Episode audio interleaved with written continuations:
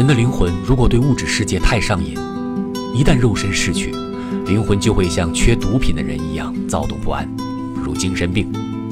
这就是地狱。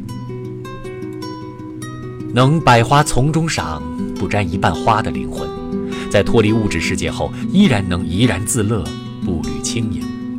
这就是天堂。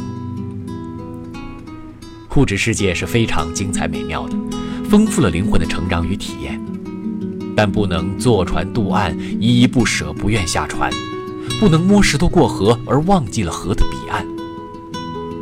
能游刃有余地游弋于物质与精神世界之间，才是觉醒与健全的灵魂。